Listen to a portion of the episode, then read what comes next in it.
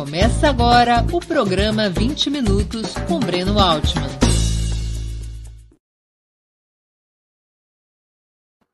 Bom dia. Hoje é 27 de maio de 2022. Estamos dando início a mais uma edição do programa 20 Minutos. Nosso entrevistado será Fernando Haddad professor do Departamento de Ciência Política da Faculdade de Filosofia, Letras e Ciências Humanas da Universidade de São Paulo, a USP, é formado em Direito, mestre em Economia e doutor em Filosofia. Foi ministro da Educação nos governos Luiz Inácio Lula da Silva e Dilma Rousseff e prefeito de São Paulo. Atualmente pré-candidato ao governo paulista pelo Partido dos Trabalhadores, Publicou, entre outras obras, O Sistema Soviético, Em Defesa do Socialismo e Trabalho e Linguagem. Acabou de lançar, pela editora Zahar, O Terceiro Excluído Contribuição para uma Antropologia Dialética. Nossa conversa de hoje, claro, irá abordar algumas questões importantes da situação política atual e da campanha eleitoral mas nosso maior propósito na entrevista será desvendar, junto com o autor, os temas propostos em seu livro mais recente.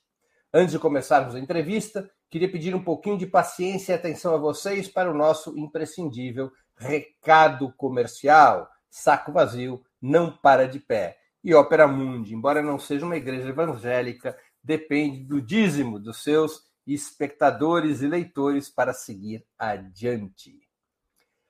Opera Mundi tem como principal fonte de receita este apoio de leitores e espectadores. A sua contribuição, portanto, é decisiva para nossa manutenção e desenvolvimento. Você pode contribuir de cinco formas. A primeira delas, tornando-se assinante solidário de Opera Mundi em nosso site, com uma colaboração mensal permanente. Basta acessar o endereço operamundi.com.br barra apoio. Eu vou repetir, operamundi.com.br barra apoio. Segunda forma de contribuição. Você pode se tornar membro pagante de nosso canal no YouTube. Basta clicar na opção Seja Membro em nosso canal nessa plataforma. Essa opção, Seja Membro, está bem diante de seus olhos nesse momento. Basta clicar e escolher um valor no nosso cardápio de opções. Terceira forma de contribuição Durante a transmissão de nossos vídeos, você poderá contribuir com Super Chat ou Super Sticker. Normalmente, apenas quem paga esse ingresso quase simbólico ou é membro contribuinte de nosso canal tem suas perguntas lidas e respondidas por nossos convidados. Quarta forma de contribuição. Se você assistir nossos programas após a sua transmissão, nossos programas gravados, poderá contribuir através da ferramenta Valeu, valeu demais, que funciona exatamente como o Superchat, mas apenas nos programas gravados. Cinco, quinta forma de contribuição. A qualquer momento, você poderá fazer um Pix para a conta de Opera Mundi. Nossa chave nessa modalidade, nossa chave no Pix é apoie.operamundi.com.br. Eu vou repetir, apoie.operamundi.com.br. A razão social é última instância editorial limitada. Além dessas cinco formas de colaboração, Lembre-se sempre de dar like, de clicar no sininho e de compartilhar nossos programas com seus amigos e nos seus grupos. São ações simples que aumentam nossa audiência e engajamento, ampliando também nossa receita publicitária, tanto no site quanto no YouTube. Bom dia, Fernando Haddad. Muito obrigado por aceitar nosso convite. Uma honra ter sua presença novamente no 20 Minutos. Breno, é sempre uma satisfação conversar com uma pessoa inteligente como você e, sobretudo, pelos, pela qualidade dos seus seguidores, da sua audiência. Prazer muito grande voltar aqui. Antes de disparar as perguntas, eu queria anunciar uma novidade, uma novidade para hoje.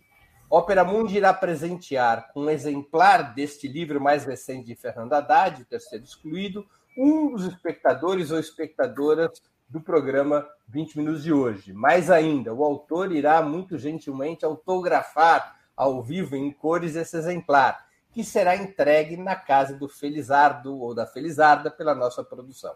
Aliás, eu vou convidar aqui a Natália, nossa produtora, para, para explicar os detalhes dessa promoção.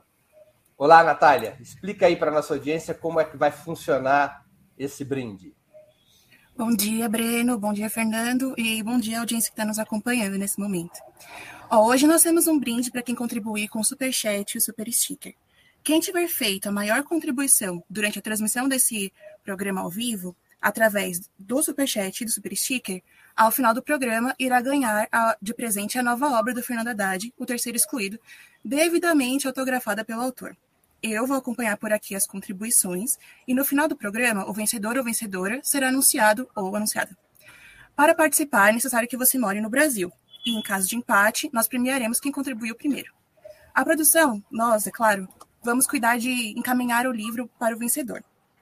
Volto aqui no final do programa para anunciar o nome do Felizardo ou da Felizarda. É isso, até mais e boa entrevista. Obrigado, Natália. Então é isso. Quem fizer a maior contribuição via Superchat ou Super Sticker levará autografado o livro de Fernando Haddad. Contribuam! E, eu, e, a, e a Natália, no final do programa, nos diz quem foi o vencedor. Fernando, a minha primeira pergunta é o seguinte: por que, que o título do livro tem esse batismo intrigante, o terceiro excluído? Bom, essa é, seria uma história longa, mas eu vou tentar encurtar. É, qual é o objetivo do livro? Né? É, existe uma, uma literatura recente, Breno, uma bibliografia ampla nos Estados Unidos, sobre um, uma reedição do darwinismo para explicar a evolução das sociedades humanas. Nada a ver com o darwinismo social do, do século XIX, uma coisa muito mais sofisticada, uma, pre, uma pretensão de, de base científica para explicar a evolução das sociedades humanas. E a minha principal ideia ao escrever esse livro é tentar mostrar para os biólogos ah, que, apesar de nós sermos seres biológicos, organismos biológicos, as sociedades humanas têm uma dinâmica cultural diferente da dinâmica biológica. As culturas não evoluem como as espécies biológicas. E o grande elemento que distingue as sociedades humanas das, uh, das espécies uh, animais não humanas é justamente um elemento que é o elemento da contradição. Daí porque o subtítulo da obra se chamar contribuição a uma antropologia dialética, que eu acho que é o grande problema da antropologia também. Né? Os antropólogos muitas vezes têm dificuldade em lidar com essa dimensão da vida humana, que é a dimensão da contradição.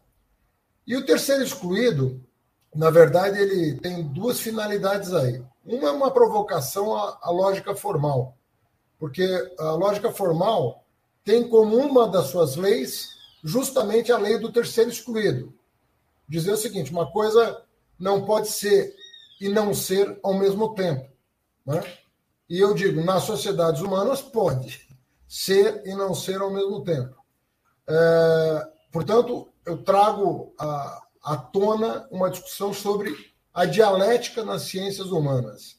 A necessidade de você considerar a dialética para pensar a evolução das sociedades humanas. E a outra é de que eu transformo o terceiro excluído de lei em personagem da história. E aí a gente pode falar com mais vagar sobre isso. O terceiro excluído é um personagem da história. E sem ele você não consegue compreender a evolução das sociedades humanas.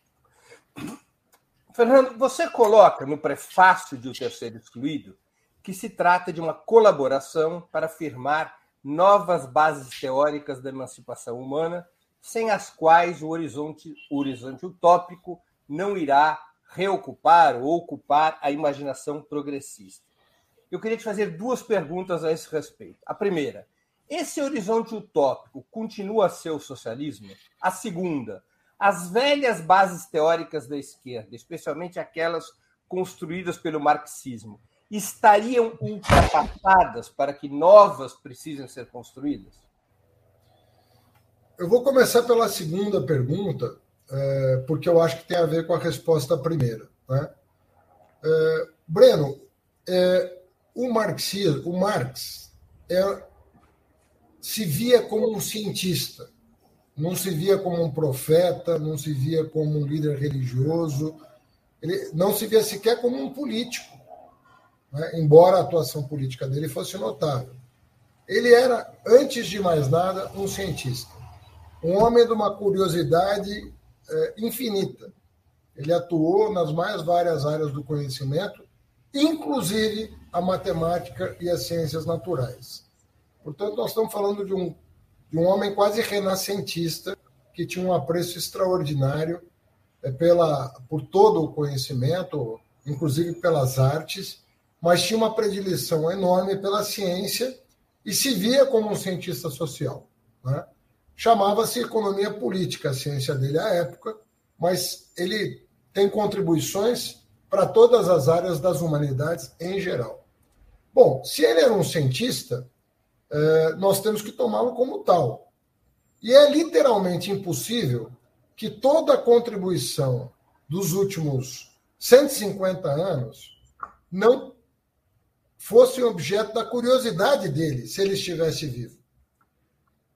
E eu digo para você, sem medo de errar, que a antropologia deu uma contribuição tão enorme para o conhecimento das sociedades pré-Estado, para sociedades neolíticas, para sociedades modernas, que se nós não levarmos em consideração o que nós aprendemos com esses autores, dificilmente a gente vai atualizar o materialismo histórico de maneira produtiva, a reconhecer eh, que alguns elementos precisam ser incorporados ao nosso repertório. Se eu fizesse uma comparação, você sabe que o Engels, na sepultura do Marx, declarou o Marx uma espécie de Darwin das humanidades. Ele diz, diz com todas as letras que, da mesma maneira que o Darwin descobriu né, a, as, as regras, as leis da teoria da, da evolução, um pouco exageradamente, porque, é, por razões que eu vou dizer a, a seguir, ele dizia o Marx também descobriu a lógica do desenvolvimento é, das sociedades humanas. Por que, que eu digo com um certo exagero? Né? Porque sem, por exemplo, as, a contribuição do Mendel, o Darwin estaria, estaria morto hoje. Se não fosse a genética, a teoria da evolução não teria prosperado. Não teria base científica. Não teria base científica. Quer dizer, no, na virada do século XIX para o XX, uma série de autores importantes, né? Chermak, eh, o De Vries, o Correns, redescobriram na obra do, do Mendel a solução dos enigmas não decifrados pelo próprio Darwin. E aquilo tomou um impulso extraordinário e a biologia hoje é considerada uma ciência dura, né? como a física e a química. Eu acho que o mesmo tem que acontecer com as ciências humanas. A gente tem que incorporar é, um acervo importante de conhecimento. E qual é o principal achado, na minha opinião, da antropologia? A ideia de que a relação sujeito-objeto não é uma relação natural que é uma relação constituída historicamente. Isso significa que sociedades pré-Estado, as pessoas dão o nome de primitiva, arcaica, mas na verdade, sociedades que não conheceram a dominação tam, tampouco conheceram a relação sujeito-objeto. A relação homem-natureza, eh, ou cultura-natureza, não estava dada ela foi uma constituição histórica. E o que o meu livro sugere como uma contribuição importante para aproximar o materialismo da antropologia é um fato que, se for correto, muda muito a natureza das coisas. Qual que é a tese que eu defendo nesse livro? Que não só como os antropólogos defendem, a relação cultura-natureza, sujeito-objeto, não estava dada né, naturalmente, apenas pela emergência do, do, desse organismo sui generis chamado Homo sapiens, como ela surgiu historicamente a partir de um fato uh, determinado. Qual é esse fato? Quando um homem transforma outro, quando um ser humano transforma outro no seu objeto. Ou seja, a relação sujeito-objeto teve como polos dois seres humanos. E não o homem e a natureza. como o marxismo clássico supõe. E isso faz muita diferença. Isso muda um pouco a relação do, do materialismo com a antropologia. Porque, ao mesmo tempo que permite antropologizar o materialismo, permite dialetizar a antropologia. Então, se for verdade isso, se a primeira relação sujeito-objeto tiver como dois polos dois seres humanos, a partir de uma relação de estranhamento, daí porque o terceiro excluído, né? que é alguém que é e não é um ser humano ao mesmo tempo, é um ser humano que foi subjugado, que foi subordinado, e isso muda a natureza das coisas, porque distingue a evolução cultural da evolução biológica, nós estamos diante de um fenômeno que merece uma explicação maior e ação política merece outro tipo de consideração. A gente teria que rever as bases da atuação política de quem pretende é, retomar o debate sobre a emancipação humana ou não.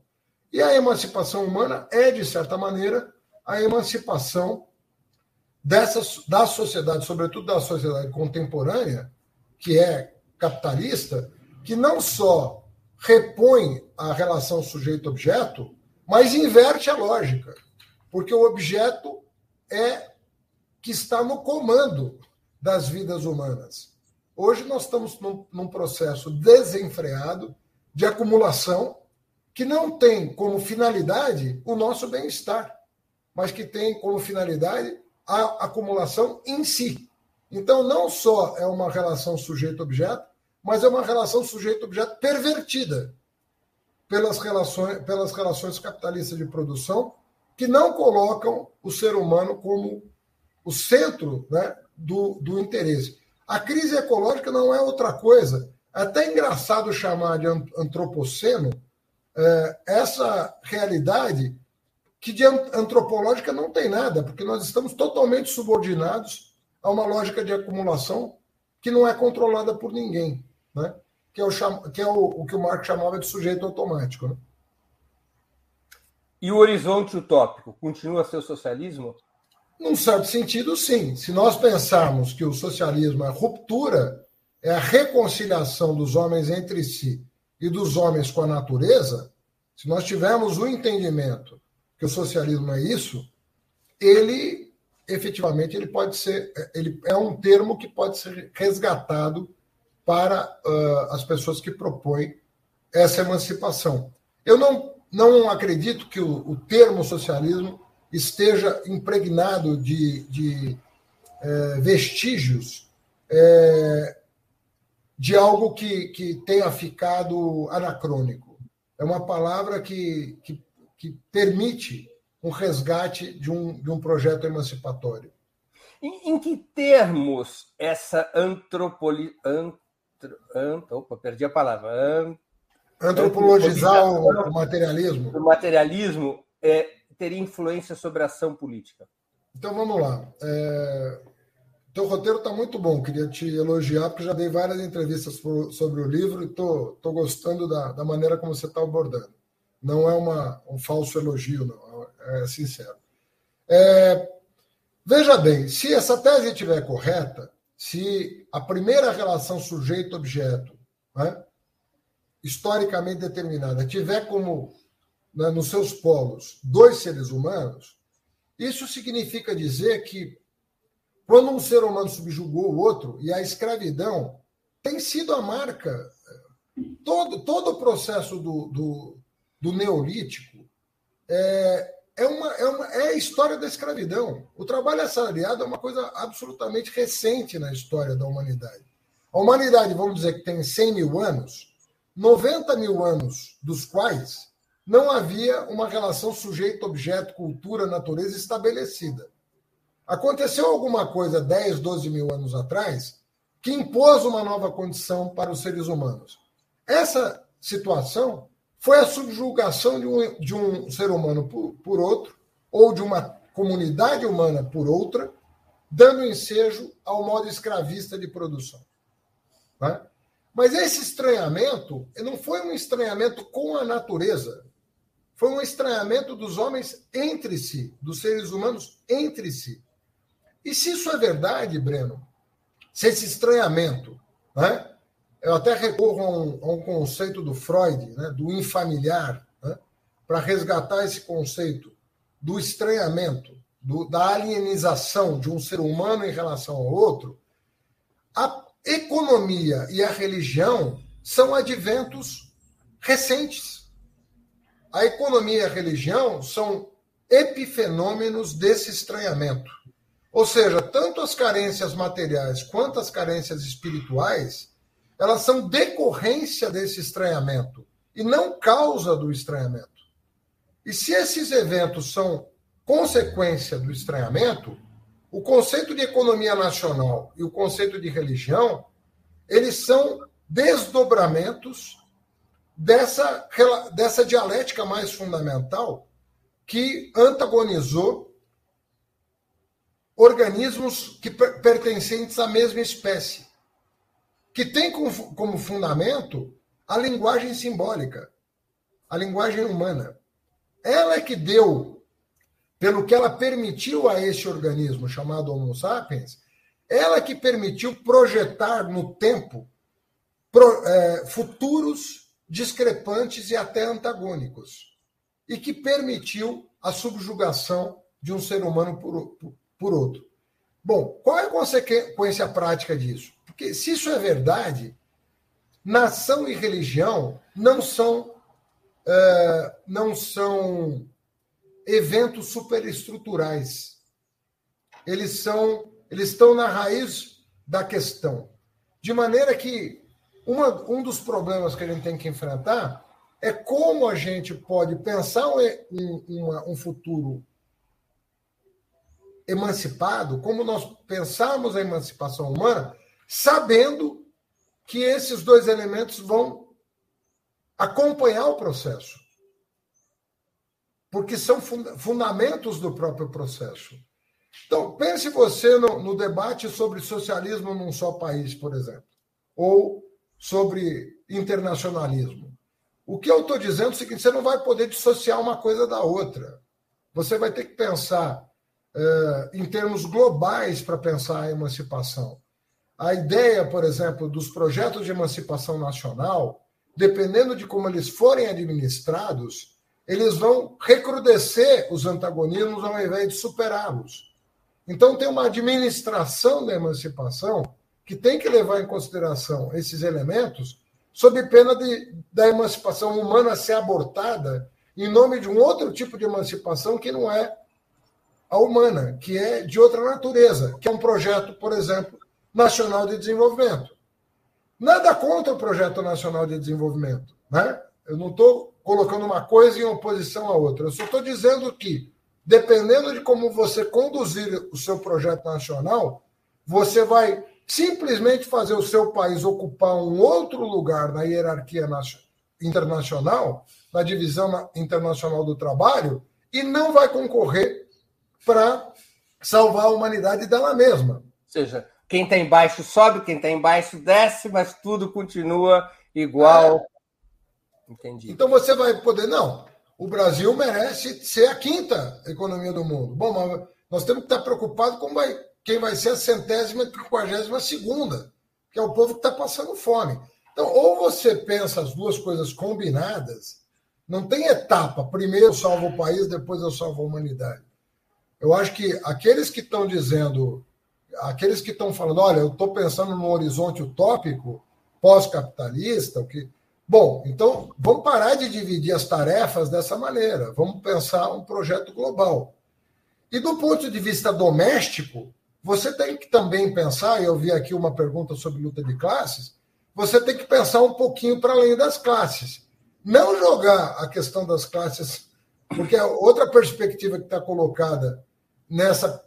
Esse pessoal que fala de virada ontológica na antropologia. Não, vamos nos reconciliar com a natureza. Bom, mas eu acho impossível a gente conseguir se reconciliar com a natureza se a gente não se, recon... se reconciliar. Perdão que está tocando a campainha aqui. Se a gente se reconciliar entre nós. Essa história de que os conflitos humanos vão se resolver com um grande abraço à natureza me parece também fora de questão. Na verdade, o que nos antagonizou com a natureza não foi a natureza, fomos nós, foi a relação entre nós que criou um problema entre nós e a natureza. A cultura só surgiu com a dominação. A cultura separada da natureza só surgiu, surgiu com a escravidão, para ser bem uhum. cru no termo, né? Então, não, do ponto de vista doméstico, nós temos que pensar as relações econômicas de classe, mas nós temos que introduzir no nosso repertório questões. É, a questão do patriarcalismo não é uma questão lateral. A, a questão da subjugação das mulheres não é uma questão lateral. A questão onde houve escravidão baseada na cor da pele, como no caso de toda a América, né? Estados Unidos, é, Caribe, Brasil, não é uma questão lateral. Então, eu acho que nós temos que. A questão das minorias religiosas não são questões laterais. Então, eu acho que nós temos que expandir o nosso repertório doméstico também. Né? Não jogar fora questões, as questões econômicas e a, e a, e a disputa né? a, entre capital e trabalho que existe. Olha o que está acontecendo no Brasil, né? em que os empresários estão felizes, não porque a economia está crescendo, mas porque o lucro está crescendo às expensas do salário. É essa a situação atual no Brasil. Pô, se todo mundo, até né, se todo mundo tivesse ganhando, não, mas não é disso que se trata. Né? O, salário, o lucro está aumentando às expensas do salário, e o empresariado está batendo palmo achando que isso é modernidade. Né? Então, sem jogar fora o debate econômico, acho que nós temos que expandir o nosso horizonte doméstico também para temas como gênero, raça, minorias religiosas, minorias, outras minorias.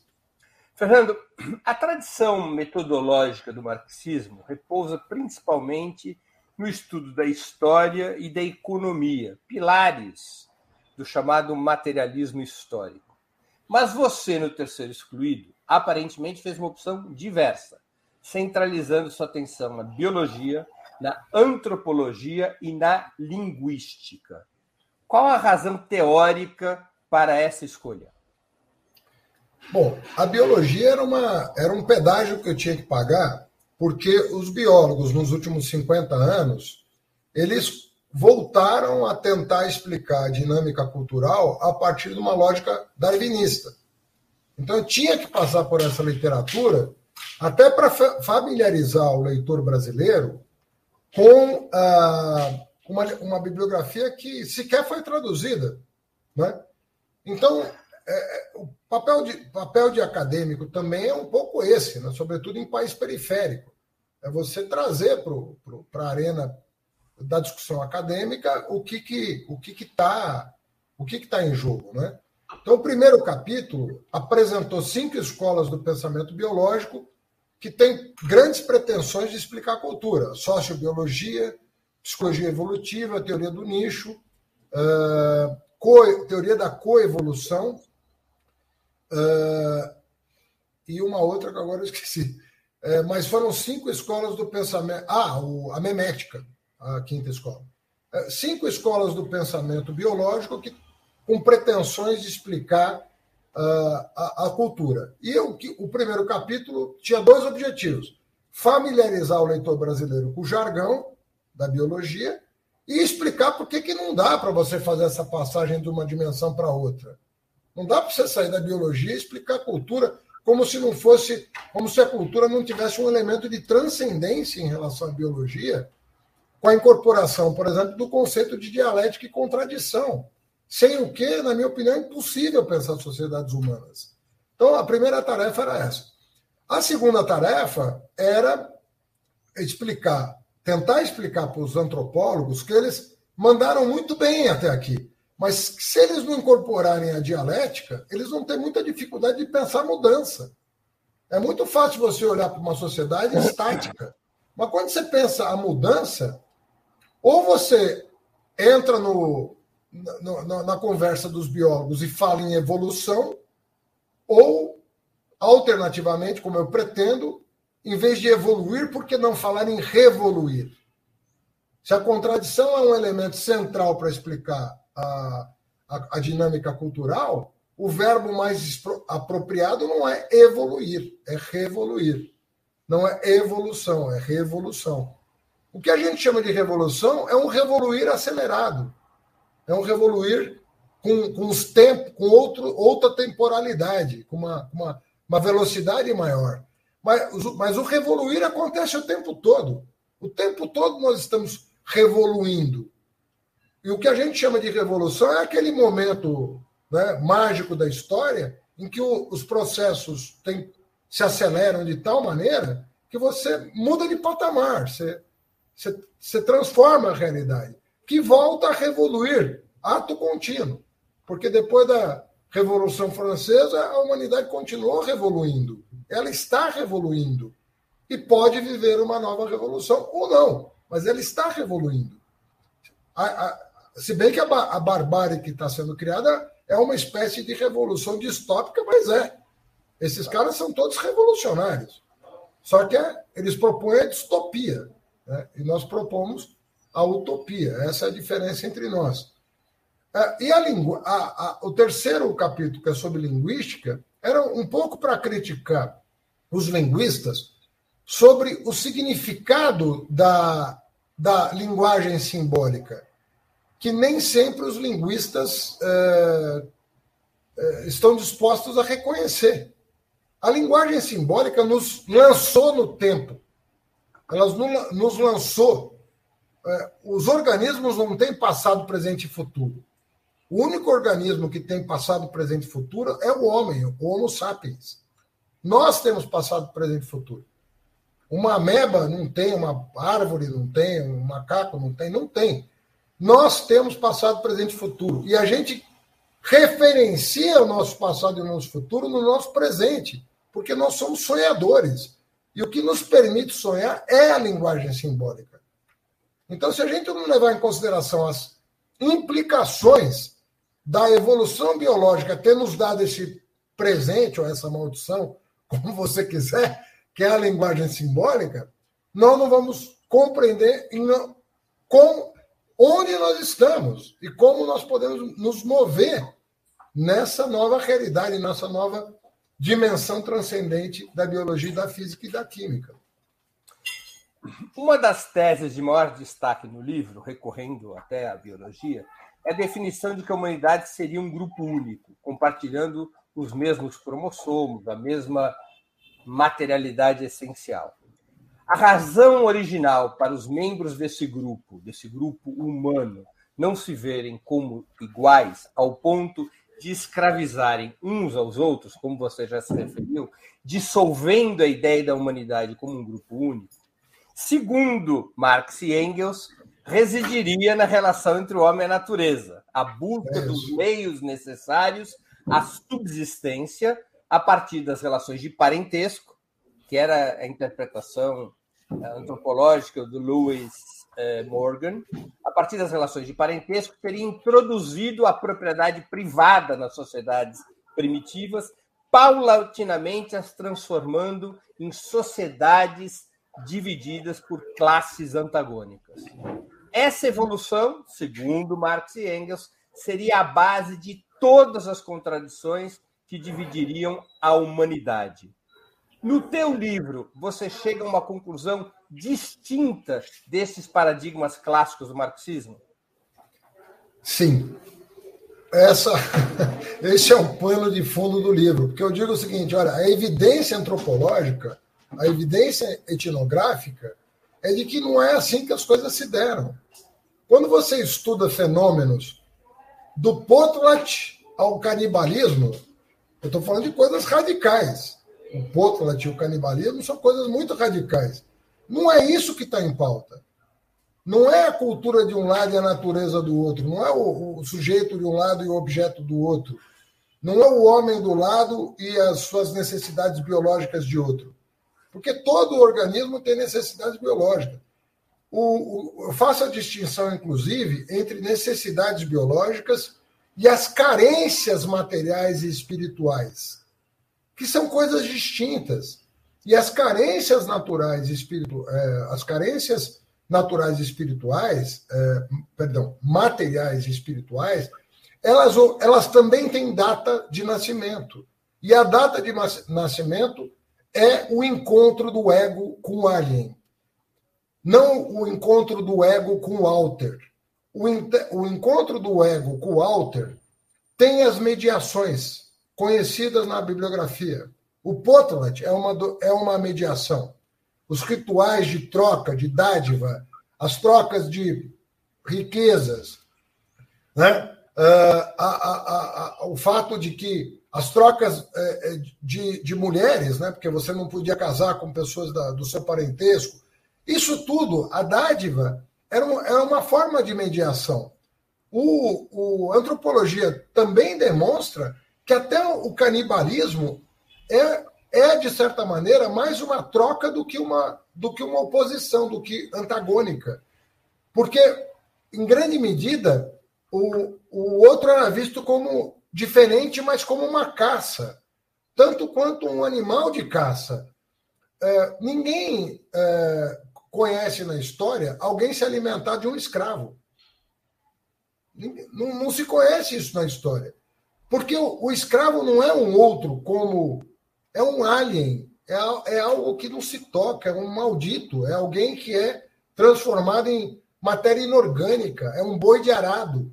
Aliás, tinha esse nome na Roma antiga, o instrumento, o, instrumento vocal, como era chamado escravo, era para fazer para fazer contraponto a um instrumento mudo, que era o arado, e um instrumento semivocal, que era o boi de arado.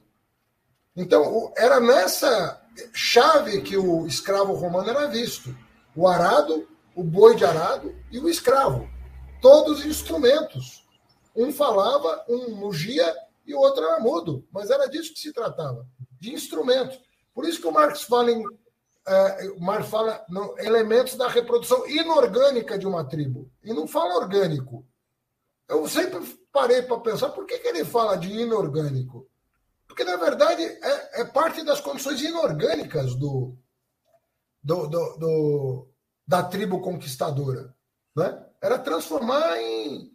É, é engraçado que na linguística o Benveniste notou que a palavra uh, animal doméstico e escravo eram a mesma no, entre os hindus. Pesquisas é, é, é linguísticas, é, pesquisas é, atuais de linguística mostram que a palavra animal castrado e escravo castrado na Suméria tinha o mesmo nome. Quer dizer, a castração, a domesticação, ele, ela foi feita de um homem em relação ao outro. Então, essa é, na minha opinião, essa é, segunda evidência etnográfica é essa a matriz da, da dominação e não uma inadequação da natureza ao organismo humano. Outra questão. Para Marx e Engels, a história de todas as sociedades seria a história da luta de classes. A luta de classes seria o motor da história. Embora numa edição posterior do Manifesto Comunista, essa expressão está no início do Manifesto Comunista, primeiro capítulo do Manifesto Comunista. Em edições posteriores, o Engels faria uma retificação, ou seja, ele tiraria desse escopo as sociedades primitivas onde não existia dominação e a propriedade privada, e, portanto, a luta de classes seria o motor das sociedades de classes e não de todas as sociedades. Essa afirmação da luta de classes como motor da história é seminal na teoria marxista. Sim. O teu livro, no entanto, traz o seguinte trecho. Eu vou ler aqui, se você me permite. A história das sociedades tem sido a história da luta em torno da aliena, alieniz, alienização, alienização, por um lado, e da despessoalização por outro. A história não tem um motor, mas dois motores, um externo e um interno. As tentativas de explicar as grandes transições históricas a partir de causas exclusivamente internas ou externas podem ser consideradas meras simplificações, fecha as aspas. Afinal, em tua opinião, a luta de classes seria ou não o motor da história? A desalienação seria possível sem a extinção da sociedade de classes? E essa extinção seria viável sem uma revolução, como é paradigma naquilo que propunha, propuseram Marx e seus seguidores? Então, o motor não. Ele é um motor e não é o único. É? Você ve, veja o que acontece historicamente, mesmo nas revoluções chamadas comunistas, como você quiser, pós-capitalistas, elas imediatamente, ela, ela, a partir do momento que você, é, você imediatamente coloca um terceiro na jogada, né? É, sempre tem um, um terceiro elemento externo que estrutura as relações de classe. Você não tem uma. O Weber, o Weber foi muito feliz quando disse que era impossível um império capitalista. Um, um, um, um capitalismo sem uma concorrência interestatal. O Weber disse isso. O Weber não era nem dialético, nem marxista. Embora tenha sido um leitor argutíssimo do Marx, era contumaz do Marx. Né? O Marx era o grande problema da vida dele. Ele não era nem dialético e nem marxista. No entanto, ele dizia: um império capitalista é impossível. Um dos pressupostos do capitalismo é justamente a concorrência interestatal. E ele tinha razão. Sempre quando você pensar em termos de emancipação nacional, sem pensar em emancipação humana, quando você dissocia essas duas coisas, você vai cair numa armadilha. Você vai cair numa armadilha é seguinte: eu vou. Os chineses estão defendendo a humanidade ou estão defendendo a China? Os, os norte-coreanos estão defendendo a humanidade ou estão defendendo a Coreia do Norte? Os, os, os russos, os soviéticos, né, pré-92, estavam defendendo a humanidade ou estavam defendendo os seus interesses nacionais? Essa pergunta é relevante. Ela é muito relevante.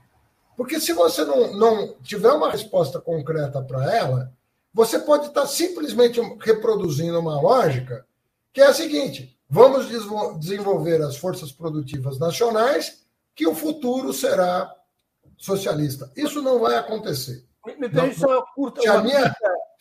uma observação para desenvolver essa ideia. É que o Marx não se referia à questão nacional, ele se referia à ideia de que a classe operária ela trazia em si a emancipação humana, não a nação mas a classe operária. Isso era, digamos, um importante elemento da teoria da luta de classe. Você acha minha... que isso é insuficiente? Sim, porque na minha concepção, a nação e religião não são elementos superestruturais. A maneira como eu desenvolvo o livro, ela, ela, elas são elementos fundamentais, estruturais. Então, um operário pode preferir defender o, o capital nacional do que um operário de outro país. Isso é recorrente na história. Quando você vê regimes de força é, surgirem no mundo, por que, que, o o que, que o extremismo de direita faz? Joga exatamente com isso. Quando, o, o, uh, quando os americanos elegem uh, a China como grande inimigo, é, na, na verdade, para reestruturar as relações de classe domésticas. Você usa um terceiro você usa um elemento externo, que eu chamo de terceiro excluído, ao qual você pode dar vários, para estruturar as relações de dominação internas. Essa relação triádica contraditória vira uma espécie de mal infinito. Então, se você tem, quer ter diante de si, efetivamente, a emancipação da humanidade, ou seja, a reconciliação entre humanos eh, e o que é pressuposto é, para mim, de uma reconciliação com a natureza, eu acho fora de. É, é, esse ecologismo que não leva em consideração os conflitos humanos, não sei com quem ele está conversando. Com quem que ele está conversando? Nós vamos conversar com quem? Nós vamos pedir para o que para as pessoas? Né? É, é, como se você fosse chegar para um pro sujeito automático, para o capital, e dissesse para ele: olha, deixe de levar em consideração, é, passe a levar em consideração as externalidades negativas do seu empreendimento. Você só pensa em lucro, você não está vendo que você está destruindo o meio ambiente. Ele fala, isso não é assunto meu. Eu vou seguir a lei aqui, um abraço. Eu vou maximizar meu lucro. Ah, mas isso vai acabar com o planeta. Bom, mas O sujeito automático não está pensando no planeta, está pensando na acumulação. Então, o que eu quero dizer, Breno, é o seguinte: nós, nós, é, você não tem um motor só, você tem uma relação triangular. Você tem a relação de dominação interna, mas você tem o conflito externo que muitas vezes estrutura. A dominação, dominação. interna seria o motor luta de classes, e a externa. É essa que eu estou falando. Hoje você vê assim, quando você numa eleição americana fala, nós nos desindustrializamos, né? todo o cinturão industrial americano se desfez, Eh, Detroit acabou, né? porque os chineses, os japoneses construíram a Toyota, porque agora os chineses sabem fazer 5G, sabem fazer celular que nem a gente. Quando você põe a culpa num terceiro elemento externo às relações internas, você, o, o, o operário que supostamente defende interesses universais se alia ao capital para dizer não, America first. Ele não fala ser humano first. Mas, mas Fernando, me Ele pergunta, fala América first. Marx não tratava a luta de classes como internacional? Mas ela não é. É isso que eu estou é querendo dizer ela, ela tem que se tornar, ela não é imediatamente internacional. Não é porque você tem capital e trabalha em todo canto que o operário vai ser mais aderente às causas do operariado internacional do que às causas nacionais ou religiosas. Ou religião, religião é outro problema. Às vezes você, você, você pega na história, os conflitos religiosos foram tão ou mais sangrentos na história, na história, do que às vezes, tão ou mais, do que os conflitos materiais em torno da repartição do produto social. Então, nós temos que sofisticar a análise. Nós estamos num, num, nós estamos num beco com saída desde que a gente construa a saída. E, e eu acho que está faltando base teórica para essa construção. E eu não estou falando, você não joga fora ciência, Breno. Por isso que eu comecei dizendo, o Marx era um cientista, né? século XIX, um cara não, não, não prescinde de comentários, né? a inteligência, a curiosidade, a inventividade. Não estamos tratando disso e aqui. E a produção, né? E a produção, nós não estamos tratando disso aqui. O, o papel dele na história da ciência está reservado. Não vai ser o nosso chat aqui que vai mudar isso. O que vai, o que pode mudar as coisas, é a gente reconhecer né, que as ciências humanas, elas são ciências. Nós estamos em busca de compreender como essas coisas funcionam, para desatar os nós que nós próprios criamos. Nós próprios tecemos uma. uma e às vezes nos enredamos num, num, em armadilhas das quais a gente não consegue sair. Então, não estou negando a grandeza dos teóricos que nos precederam, mas se é ciência, nós temos que incorporar novos saberes. Não é possível que em 200 anos não tenha acontecido nada que nos faça pensar melhor sobre será que nós estamos no caminho certo da emancipação? Sobretudo se você está vendo que tem uma derrota diante de si. Né? Nós tínhamos é, prognósticos sobre emancipação que não se realizaram. E eram várias as estratégias. Será que não é o caso de voltar para as bases da teoria, à luz das evidências empíricas, das descobertas que a etnografia fez, que a linguística fez, e revisitar esse corpo teórico e, eventualmente, adensá-lo, né? enriquecê-lo com essas evidências? Pode ser que eu esteja errado, mas ciência é assim que se faz. É, se, é você parar de. você se despir dos dogmas, né? Fala, pera um minuto, vamos parar um pouco, vamos baixar um pouco a bola e ver o que está acontecendo. É, é, assim que eu acho que ciência é feita. E aí, bom, o Haddad não deu uma melhor contribuição, apareceu um outro aqui com uma ideia melhor. Bom, ótimo. Vamos seguir a vida. Uma, uma questão. O, a teoria da luta de classe no marxismo dá origem a uma teoria da ação prática disruptiva, conflitiva, confrontacional. O Marx Sim. extrai da análise da estrutura das sociedades de classe e da luta de classes, a ideia da revolução como é, derrota e supressão da classe dominante. É uma teoria de conflito, de confronto. Os teus estudos te levam para um outro caminho, para uma teoria de harmonização? Na verdade, eu não sei qual vai ser o desenlace, é muito difícil prever. Você tem o próprio testamento político do Engels, no final do 19, 1895, se eu não me engano, é um, é um testamento político que reabre essa discussão da forma. Né? E você sabe que teve a primeira, teve a segunda, teve a terceira, teve a quarta internacionais. E. Ah, então, sobre essa a classe internacional, há dúvidas de que ela existiu algum dia. Pois é. é tem gente que reivindica. Ela existiu, Aliás, mais de, mais de uma quarta. É ela é um fenômeno biológico da cissiparidade, da quebra das células e da sua multiplicação. Tem aproximadamente umas 30 quarta internacional. Pois é. É um fenômeno mas, biológico. É, exato, mas o fato é que essa questão da forma, né, ela, ela é um outro capítulo da história, né? Como é que mas não vai ter forma nenhuma virtuosa se a gente não entender do que, que nós estamos falando primeiro, né? Gente tem que ter um belo diagnóstico sobre a situação atual, é, os riscos que nós estamos correndo, que a essa altura são de toda ordem. Nós temos riscos políticos, econômicos, ambientais, sociais gravíssimos diante do nosso horizonte. Nós podemos estar diante de uma ruptura não causada pela ação humana consciente, mas pela ação humana inconsciente. Nós podemos estar destruindo, lembrando, o, o Breno, que o feudalismo, a pá de cal, a pá de cal do feudalismo foi a peste negra. Foi a grande peste do século XIV.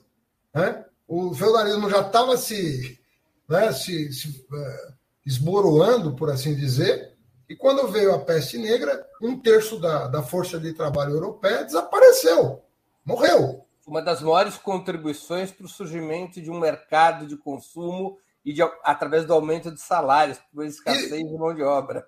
É, e do, e do próprio trabalho assalariado. Né? que ganhou impulso a partir dali. Então, veja, será que nós vamos precisar, nós vamos precisar passar por uma crise ecológica medonha para repensar formas novas de existência, modos de vida compatíveis com o desejo da maioria? Será que nós vamos precisar passar por um, o equivalente ao que foi a grande peste do século XIV para reconhecer que nós precisamos tomar providências? Espero que não. Fernando. Agora, eu queria falar de um ponto é, que eu acho muito importante para o teu roteiro, que reconheço que continua muito bom, para dizer o seguinte: é, eu procurei demonstrar que os, o Marx dos Grundris é diferente do Marx do Capital. Você, você, você foi um leitor, né, pelo que eu entendi aqui, você foi um, um leitor suficientemente atento para perceber essa distinção que eu fiz. Por alguma razão, que eu poderia especular, o Marx não levou para o capital alguns achados dos Grundris extraordinários, dentre os quais um que é decisivo. A ideia de que o trabalho ia perder centralidade, o trabalho industrial ia perder centralidade com o avanço da ciência. E ele diz textualmente, ele praticamente prevê a automação. Eu nunca vi um negócio desse. É uma... Nós estamos falando de um sujeito que nasceu numa cidade com terra batida, que não conheceu asfalto, não conheceu carro, não conheceu, conheceu nada, conheceu telégrafo e locomotiva, ponto. Né? Esse cara, a partir das suas reflexões teóricas e práticas, chegou à conclusão que o trabalho ia perder centralidade e que a automação ia transformar o que ele chama de o, o trabalhador no que ele chamava de vigia do processo produtivo. Watcher. Uhum. Vigia do processo produtivo. Você ia assistir à produção e não mais ser um apêndice da máquina. Bom, se isso, se o mesmo, se o Marx dos Grundrisse tem razão em relação ao Marx do Capital, isso também tem que ser repensado. Talvez a maneira como no século XIX se pensava emancipação ou seja, para falar com outras palavras, talvez o, o agente da transformação social não seja específico nesse sentido. Talvez a gente tenha que pensar mais. Seja a classe trabalhadora, não seja mais o proletariado. Não seja mais o proletariado industrial, né, como se pensava. Mas talvez a gente tenha que considerar outros atores sociais aos quais o, o próprio materialismo deu voz, é verdade que deu, mas talvez não com a ênfase necessária. A questão da mulher. Será que nós estamos colocando todas as fichas que nós deveríamos nessa questão? Eu acho que não. Eu acho que nós deveríamos prestar mais atenção nessa relação. Porque essa relação sujeito-objeto, quando eu falo que tem dois seres humanos no, no, no, nos polos, sujeito-objeto, às vezes são de gênero diferente. E a gente tem que pensar nisso. Porque, historicamente, a mulher sempre teve na posição de objeto. Né? O sujeito-objeto, então, eram dois seres humanos. Quais? Um branco e um negro. Um homem e uma mulher. Um capitalista e um operário. Tem vários objetos nessa história clamando por emancipação. Talvez nós devêssemos abrir um pouco mais o nosso leque. Não desfocar do operariado, porque não é isso que o livro propõe em, nenhum, em nenhuma linha das quase 300 páginas. Eu digo, não, isso é, continua importante. Mas, assim como do lado externo, a gente tem que pensar formas de emancipação que não sejam exclusivamente nacionais, do ponto de vista interno, a gente tem que pensar formas de emancipação que não sejam exclusivamente econômicas. Ou classistas. Ou classistas.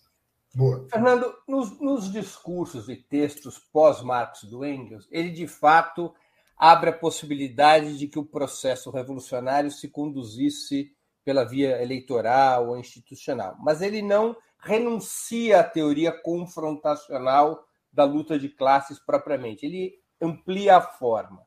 Do, no teu ponto de vista, você disse assim, eu, pelo que eu entendi, o marxismo, como, como ciência, ele precisa ser atualizado com, no, com as novas descobertas dos últimos 200 anos.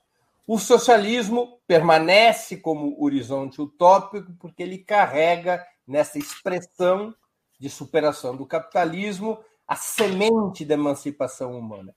E a ideia de revolução, ela tem que continuar a ser central numa nova teoria de esquerda? Então, é, nos termos propostos, é, eu, o que eu digo é o seguinte: eu até substituo o verbo evoluir pelo verbo revoluir, porque eu acho que o revoluir está acontecendo na nossa interação aqui. Nós você estamos. Que revoluir é que você, se eu bem entendi no livro, eu li o livro com muita atenção e gosto, porque achei uma, um livro muito interessante. A ideia de revoluir é uma ideia de evoluir aceleradamente. Não, não. É uma ideia de evoluir contraditoriamente.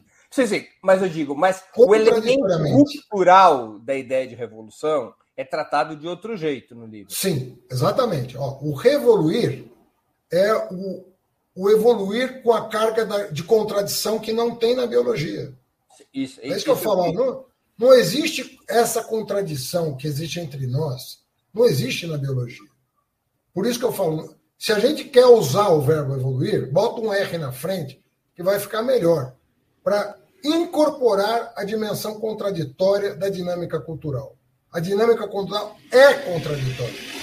Então não adianta aplicar as regras do darwinismo a sociedades humanas, porque tem uma dimensão temporal que a linguagem simbólica nos permite, que nos, nos coloca, em muitas circunstâncias, em polos antagônicos. E isso não é biologia. Então, o que é a revolução? É quando o tempo revolutivo se acelera. Então, é isso que é. Quando a gente olha para trás e pensa na dissolução do Império Romano, na Revolução Francesa, na Revolução Americana, você tem um, é, é um revoluir acelerado, em que os elementos se combinam de forma acelerada, quase que como se uma enzima estivesse produzindo é, elementos novos que vão dar impulso a uma nova configuração social.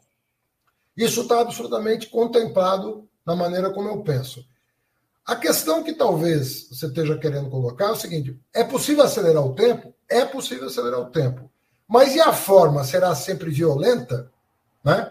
Ou é, é possível uma transição que não seja violenta? Eu acho que aí é, as circunstâncias de luta local, né, regional, nacional, sub, é, supranacional, vão, vão determinar, é, porque depende muito do grau de imaturidade é, e barbárie do polo oposto, né? de quem não quer enxergar a necessidade da gente mudar de patamar. Né? É...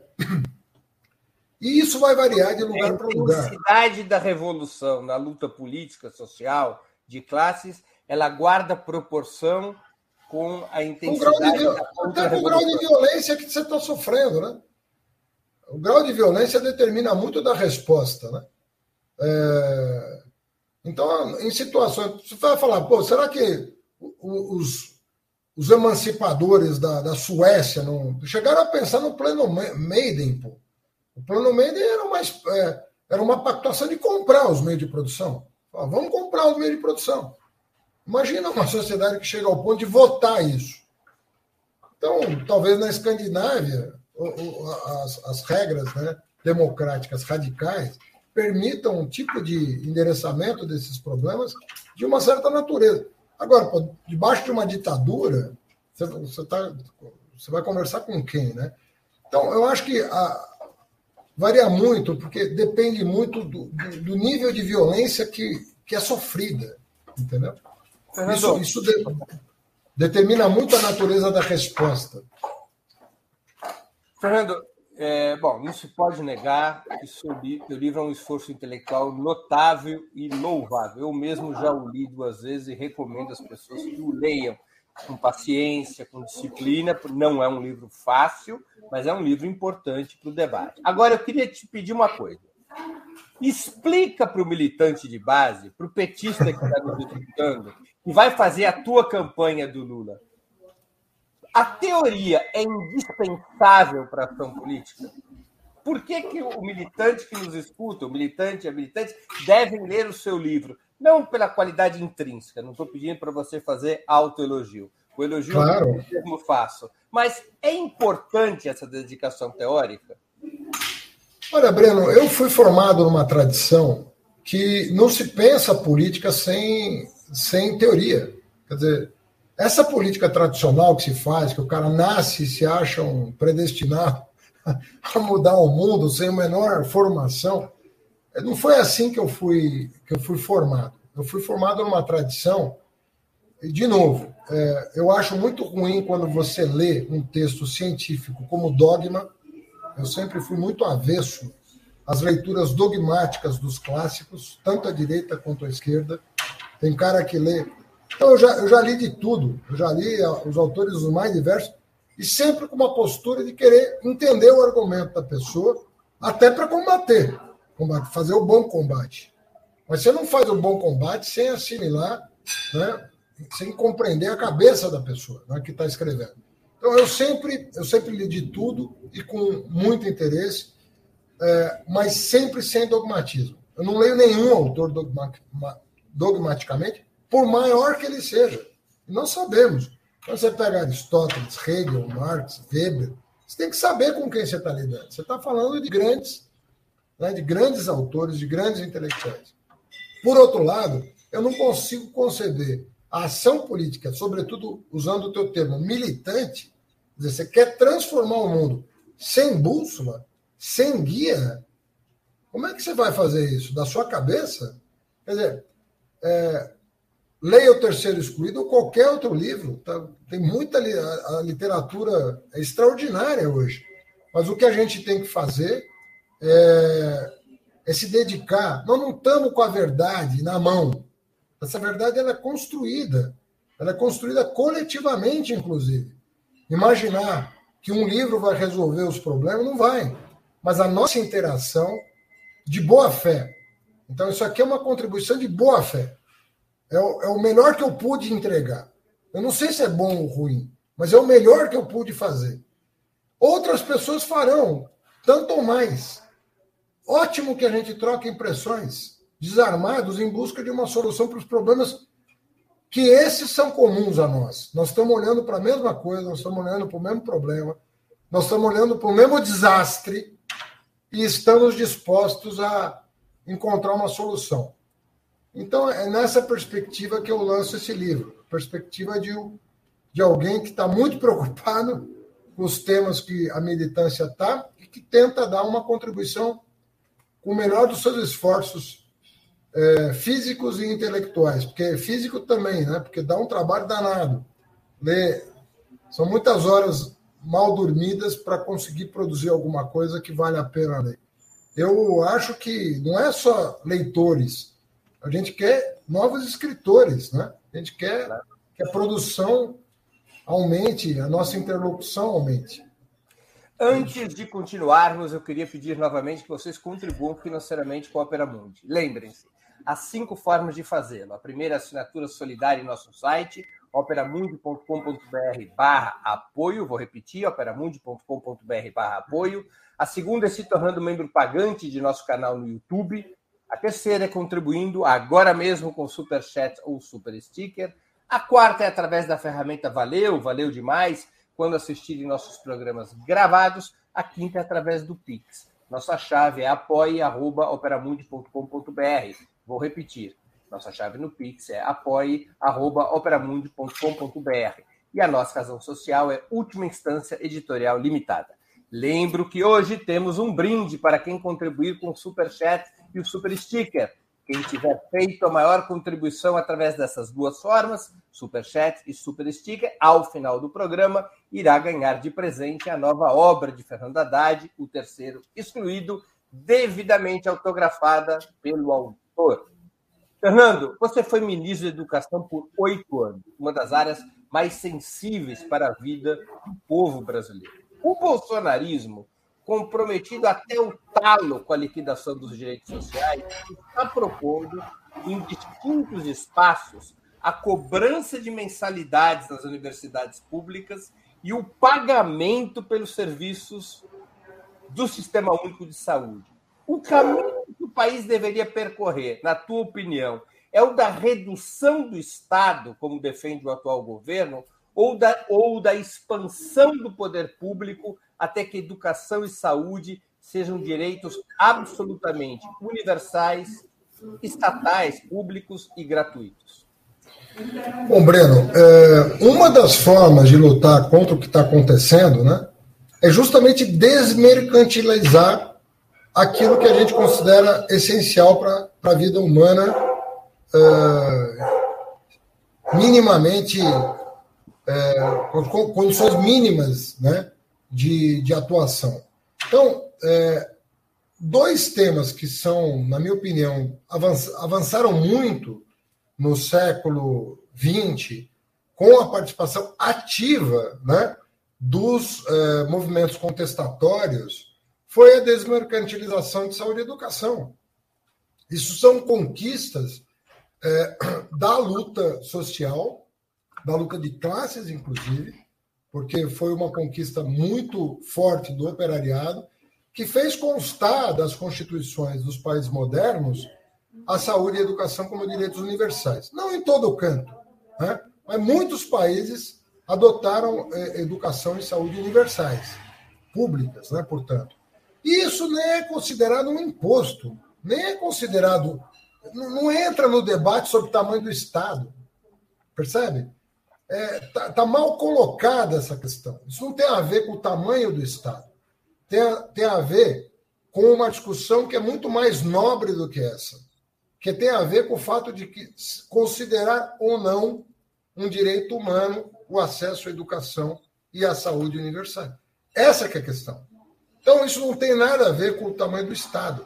Tem a ver com o fato de que a sociedade compõe um fundo público para garantir a todos esses direitos. Como é o caso, como deveria ser o caso da segurança pública, como deveria ser o caso da assistência à velhice, como deveria ser o caso de outras questões. Né? Você destacar bens é, desmercantil, desmercantilizando-os. ou seja, transformando eles em bens públicos, né, de natureza universal. Não é, não é nada impossível com a riqueza que a gente gera hoje. Nós, nós não temos um problema mais de tecnológico para oferecer isso. Nós temos total condição de oferecer. Países pobres oferecem isso. Então não tem a ver com riqueza ou pobreza de um país. Tem a ver com uma decisão política. E não tem nada a ver com o tamanho do Estado, pelo amor de Deus. Nós não podemos cair nessa armadilha. Tem a ver com. Eu até não, não gosto de usar a palavra civilização, porque você afasta muita gente desse termo, mas tem a ver com, com emancipação, né, para usar o termo que nós estamos usando desde o começo. Emancipar as pessoas de determinadas carências. Né? E essas são carências vitais para uma família. A saúde dos velhos, a, a educação dos jovens, é vital. Vamos desmercantilizar. Vamos falar, ó, isso aqui não é fruto de disputa, isso aqui vai ser para todo mundo. Né? Até combina com, com, com, o discurso liberal, que de liberal tem pouco, de, de mérito. Né? Pô, vamos excluir isso da briga, justamente para permitir que todos tenham né, é, tenham. Você não, você não decide ficar doente, né? Você fica. E aí a, a, a sociedade diz: os membros da nossa comunidade que ficarem doentes serão cuidados. Não é bacana a gente poder afirmar uma coisa dessa? As crianças que nascerem serão educadas.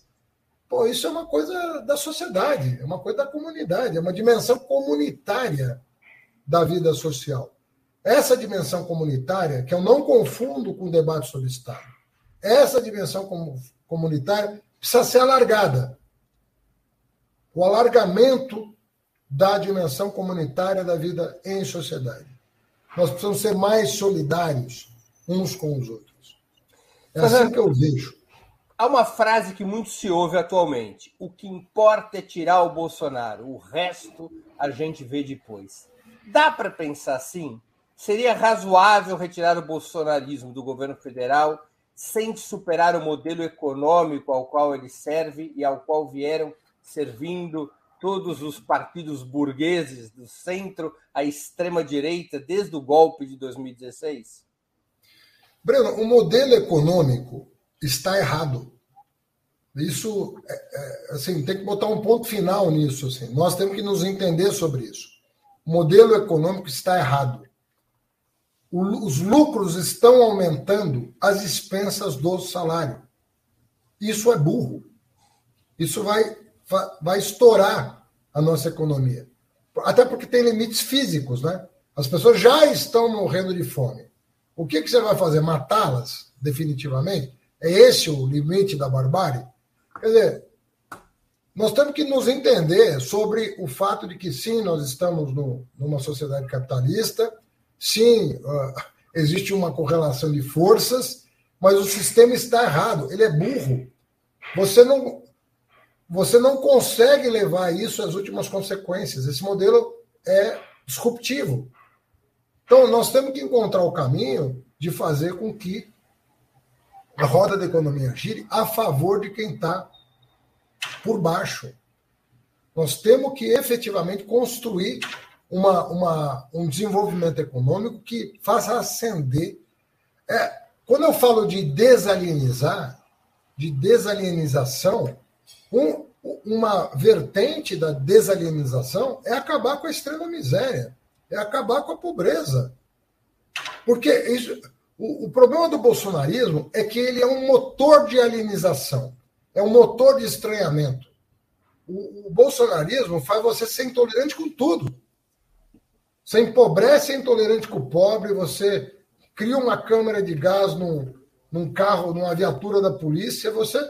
E não tem fim esse processo. O, fa... o fascismo é só a patologia extrema do que nós vivemos cotidianamente, que é um motor de alienização permanente. Nós temos que reverter isso. Nós temos que desalienizar as pessoas. E isso, isso é, na verdade, é você considerar o outro membro da sua comunidade. Então, se esses espaços comunitários não se ampliarem, esse processo de alienização é recorrente. De você não reconhecer a pessoa como membro sequer da tua espécie. Que é o que acontece. Quando você mata uma pessoa naqueles moldes, você já, já se desumanizou num nível né, que dificilmente você vai conseguir reverter. Né? É contra isso que nós temos que nos, nos insurgir. E não é uma questão, é, não é algo que tem que mudar idealmente. É algo que tem que mudar materialmente. Não adianta você, ah, então vamos resolver tudo pela educação. Não. Nós temos que combater a extrema pobreza. Nós temos que desmercantilizar certos bens. Nós temos que dar protagonismo para as mulheres. Elas têm que conquistar muito mais protagonismo. Nós que somos homens estamos do lado da emancipação, temos que reconhecer isso. Tem que fazer parte do nosso programa, né? do nosso programa político, compreender as relações de gênero, ampliar o espaço de participação de negros e mulheres, melhorar a vida do trabalhador, né? e assim por diante.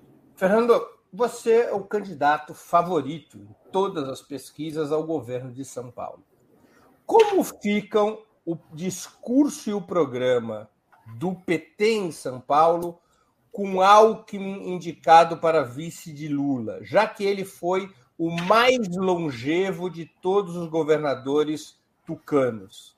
A tua candidatura apontará, como tradicionalmente fez o PT no Estado, para a crítica frontal e a superação programática do modelo privatista que sempre caracterizou o PSDB, ou o centro da crítica se colocará sobre o governo Dória Garcia?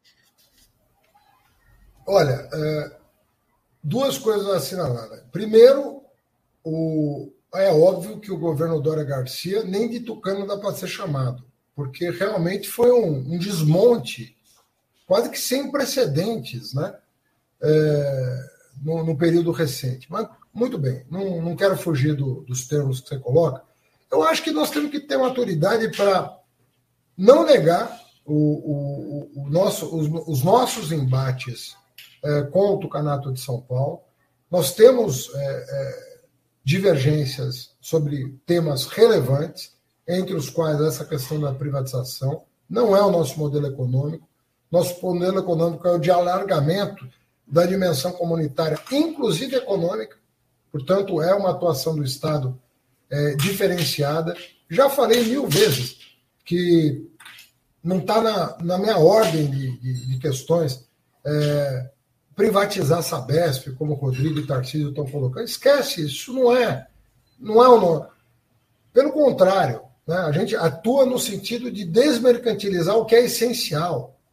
Isso não significa que eu não tenha clareza, e eu defendi lá atrás, né, que o CEAGESP não precisa estar no, no, na esquina de São Paulo e muito menos sob gestão dos pangaré que o Bolsonaro colocar, colocou lá. Você pode, você tem formas de parceria público-privada que não afeta a qualidade do que é essencial para a população, do bem-estar para a população, que pode dar, permitir mais graus de liberdade. Mas isso são questões muito pontuais que não só vão ser discutidas caso a caso, como vão ser discutidas com a sociedade. Eu não admito esse negócio de goela abaixo das pessoas, né? o que estão fazendo. Correndo agora, faltando quatro meses para a eleição, o Guedes correndo para vender a Eletrobras. Não é só errado vender a Eletrobras. O modelo que ele está propondo é um desastre. Quer dizer, nós vamos pagar duas vezes por um desastre que vai acontecer. Né? Como aconteceu com a alienação de ativos da Petrobras, mais de 100 bilhões de alienação de ativos estratégicos para o país, sem nem considerar o plano de desenvolvimento de médio e longo prazo para o país. Então, eu acho que nós não devemos fugir desse debate, não devemos escamotear essas questões, é, mas nós sabemos que nós estamos hoje. Né, você sabe que eu é, defendi a chapa Lula-Alckmin, defendo que a que nós todos nos unamos em torno da candidatura a Lula para derrotar o bolsonarismo. É, entendo que a questão que está colocada para o futuro é, é de ameaça, sim, às instituições, à soberania nacional e à soberania popular. Eu não, eu não menosprezo o, a ameaça que o bolsonarismo é, representa, e digo mais, não se trata mesmo só de derrotar o Bolsonaro, porque o bolsonarismo está com 30% da, é, de apoio na, na sociedade. Então, nós temos uma, uma agenda a cumprir é, e que vai exigir muita sabedoria, muita habilidade política do Lula em conduzir o país para fora desse fosso a que ele foi conduzido. Né? Agora, eu acho que as condições em São Paulo, Breno, são muito favoráveis a uma mudança de uma mudança de rumo. Eu acho que a, a sociedade paulista está muito, muito preparada para um, um outro tipo de governo, um governo do século XXI, sabe, um governo com agendas avançadas, progressistas. Eu vejo muita vontade no Estado de São Paulo de uma, de uma mudança, é, com todo o preparo que o movimento social adquiriu ao longo dos anos para governar o Brasil e para governar o Estado da importância de São Paulo. Eu acho que nós vamos ter boas novidades pela frente. E não, não só queria dar um recado que essa questão de favoritismo é muito delicada, porque pesquisa quatro meses da eleição vai exigir muito esforço de cada um de nós derrotar os dois candidatos da direita, tanto o Rodrigo Garcia, que tem uma máquina monstruosa e, e usa né, essa máquina a seu favor, e o bolsonarismo, que tem um representante aqui em São Paulo. Então não vamos dar como certa, essa eleição vai depender de cada um que está nos assistindo e fazer valer as suas convicções. Agora, a ampla aliança que nós estamos montando aqui, e eu espero estar aí nos próximos dias com rede, com PSOL, já que temos PCdoB e PV conosco, nós podemos ter uma, uma frente inovadora no, no Estado de São Paulo, que vai dar uma grande contribuição para o Estado. Você, você já tem claro quem deveria ser teu vice, o candidato ao Senado, pelo menos a origem partidária? Olha, nós estamos entre esses cinco partidos, eu acho que nós temos boas chances de firmar. Está entre rede. Tem, tem, duas federações hoje, né? Tem a federação que é PT, PV, é, PT, PV e PCdoB, que são federados, portanto, tem um candidato. E PV e PCdoB já declararam apoio à minha candidatura, pré-candidatura. Então, temos aqui um polo. O outro polo é, é a federação do PSOL e da rede, que estamos tentando convergir programaticamente para sair juntos.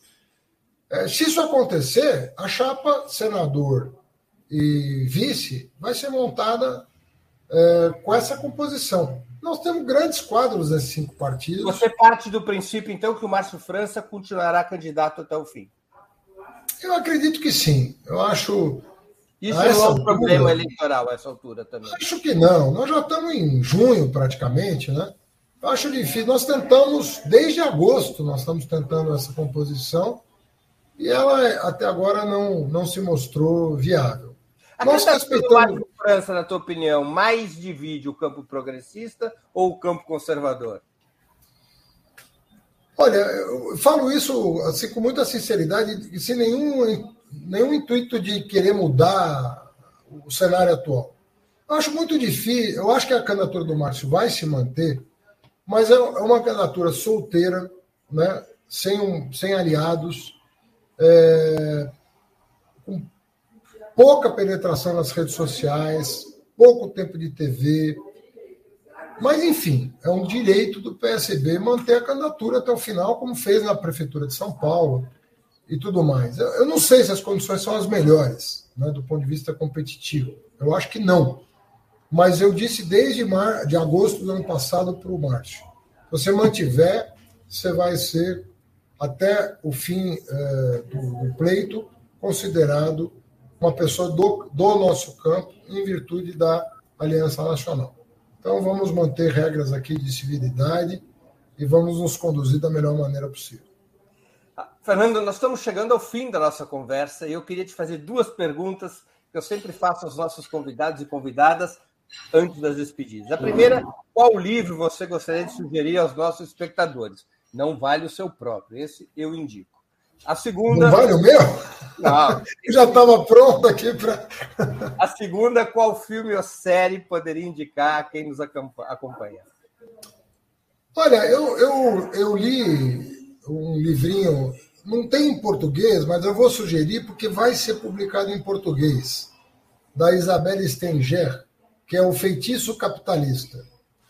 É um livrinho de uma pessoa que não é da, da tradição materialista, é uma filósofa da ciência, e eu dei uma, uma, fiz uma leitura dinâmica aqui do livro dela, um livro de 150 páginas, você lê em algumas horas, né?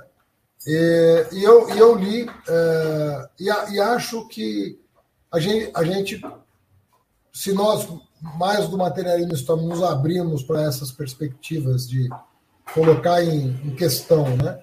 É, temas é, como esses que foram tratados nessa live, eu acho importante. Então, recomendo esse, que já tem em inglês, espanhol e francês, foi escrito em francês. Feitiço, tem... o nome do, título, do livro é? Eu acho que, o, eu acho que, que ele vai ser traduzido como o feitiço capitalista. O feitiço capitalista. O feitiço capitalista. Isabelle Stenger. Stenger. E, Filme e ele vai ser publicado nos próximos, nas, sei lá, acho que nos próximos semanas ou meses pela frente, poucos. Tá? Deve estar há dois, três meses ser publicado em português. Pelo que eu entendi. Tá? Filme e série. Olha, a série tem um que chama As Primeiras Damas, que, que eu acho que valeria a pena olhar. É, First Lady, é, The First Lady, exatamente. Eu acho que vale a pena espiar esses livros, porque tem uns bastidores, uns bastidores muito interessantes. Legal. Fernando, eu queria agradecer muito pelo seu tempo, por essa conversa tão interessante. Antes de nos despedirmos, eu quero pedir que a Natália, nossa produtora, se junte a nós e anuncie o vencedor da promoção de hoje, que eu encerro nesse exato momento. Natália, quem receberá o livro O Terceiro Excluído, de Fernando Haddad, devidamente autografado agora mesmo, ao vivo em cores, pelo autor? Breno, foram muitos superchats e agradecemos muito a contribuição de todo mundo, mas o maior de, todo foi, de todos foi o do Rogério Gomes, ao meio-dia 28, que fez uma contribuição de 150 reais. Estou colocando aqui na tela para todo mundo ver. E então, Fernanda, peço para você dedicar o livro ao vencedor e a gente vai mandar para ele o exemplar autografado. vou pedir é, uma caneta Rogério, aqui para. Ah, tá certo. Rogério, a gente quer que você mande, é, entre em contato com a gente no e-mail que eu vou colocar aqui na tela para enviar seu endereço presencial para que o livro seja enviado para sua casa. E eu quero agradecer a sua contribuição muito valiosa para o jornalismo independente de Opera Mundi e também a todos que entraram nessa brincadeira e enviaram suas contribuições, superchats, super stickers. Obrigada a todos em nome de Opera Mundi. Obrigado. Fernando vai autografar para o Rogério Gomes. O terceiro excluído, contribuição a uma antropologia dialética, da editora Zahar. Pode ser adquirido nas melhores livrarias e também nas não tão melhores, em todas as livrarias. E vai haver o lançamento dia 13 de junho, que é uma segunda-feira, não é isso, Fernando? Aí, já é temos o autógrafo na mão. Vamos mostrar aqui em tela grande, Natália autografado para o Rogério. Ah, legal. E o lançamento para convidar o pessoal é 13 de junho, segunda-feira, na livraria Martins, Martins Fontes. Que horário que é, Fernando? É, acho que é a partir das 19, se não estou enganado. A partir das 19, dia 13 de junho, segunda-feira, noite de autógrafos com o Fernando Haddad. Fernando, outra vez mais, muito obrigado por aceitar nosso convite e por participar da nossa promoção. E boa sorte Obrigado, na tua caminhada para ser o novo governador de São Paulo. Parabéns pelo trabalho. Muito obrigado.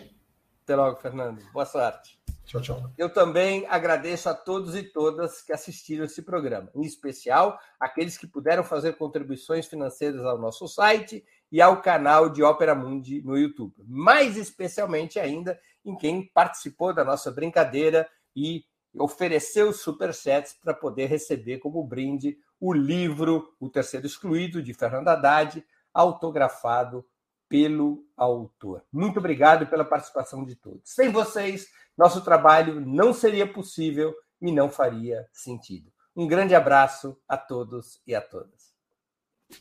Para assistir novamente esse programa e a outras edições dos programas 20 Minutos, se inscreva no canal do Opera Mundi no YouTube.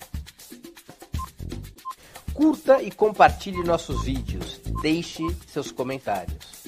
O jornalismo de Opera Mundi é mantido com o seu apoio. Faça uma assinatura solidária em www.operamundi.com.br. Com um pequeno valor mensal, você nos ajuda no desenvolvimento de um jornalismo independente e de qualidade. Obrigado pela audiência e até a próxima.